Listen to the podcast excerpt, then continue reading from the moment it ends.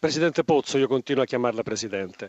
Voi contestate il rigore non concesso all'Udinese e il rigore concesso al Milan. Valeri, ancora una volta sulla strada dell'Udinese. Eh, purtroppo sono anni che sbaglia e sbaglia fatalmente ogni volta perché in realtà eh, ogni errore è una sconfitta. E quando ho saputo di questa designazione sono rimasto male, anche ho esternato diciamo, le mie preoccupazioni, ma ho anche detto che sono episodi successi qualche anno fa, l'ultimo col Milan proprio al 93esimo, un rigore fantasma no? che ha compromesso la partita. E però due anni poi diventato anche internazionale e quindi pensavo che fosse maturato, fosse cresciuto. Oggi ne ha fatte più di Bertoldo quindi per me questo è un arbitro incapace, un arbitro non in grado di arbitrare in Serie A, perché si lascia condizionare evidentemente dall'ambiente, dalla situazione, perché avrà fatto anche delle ottime partite,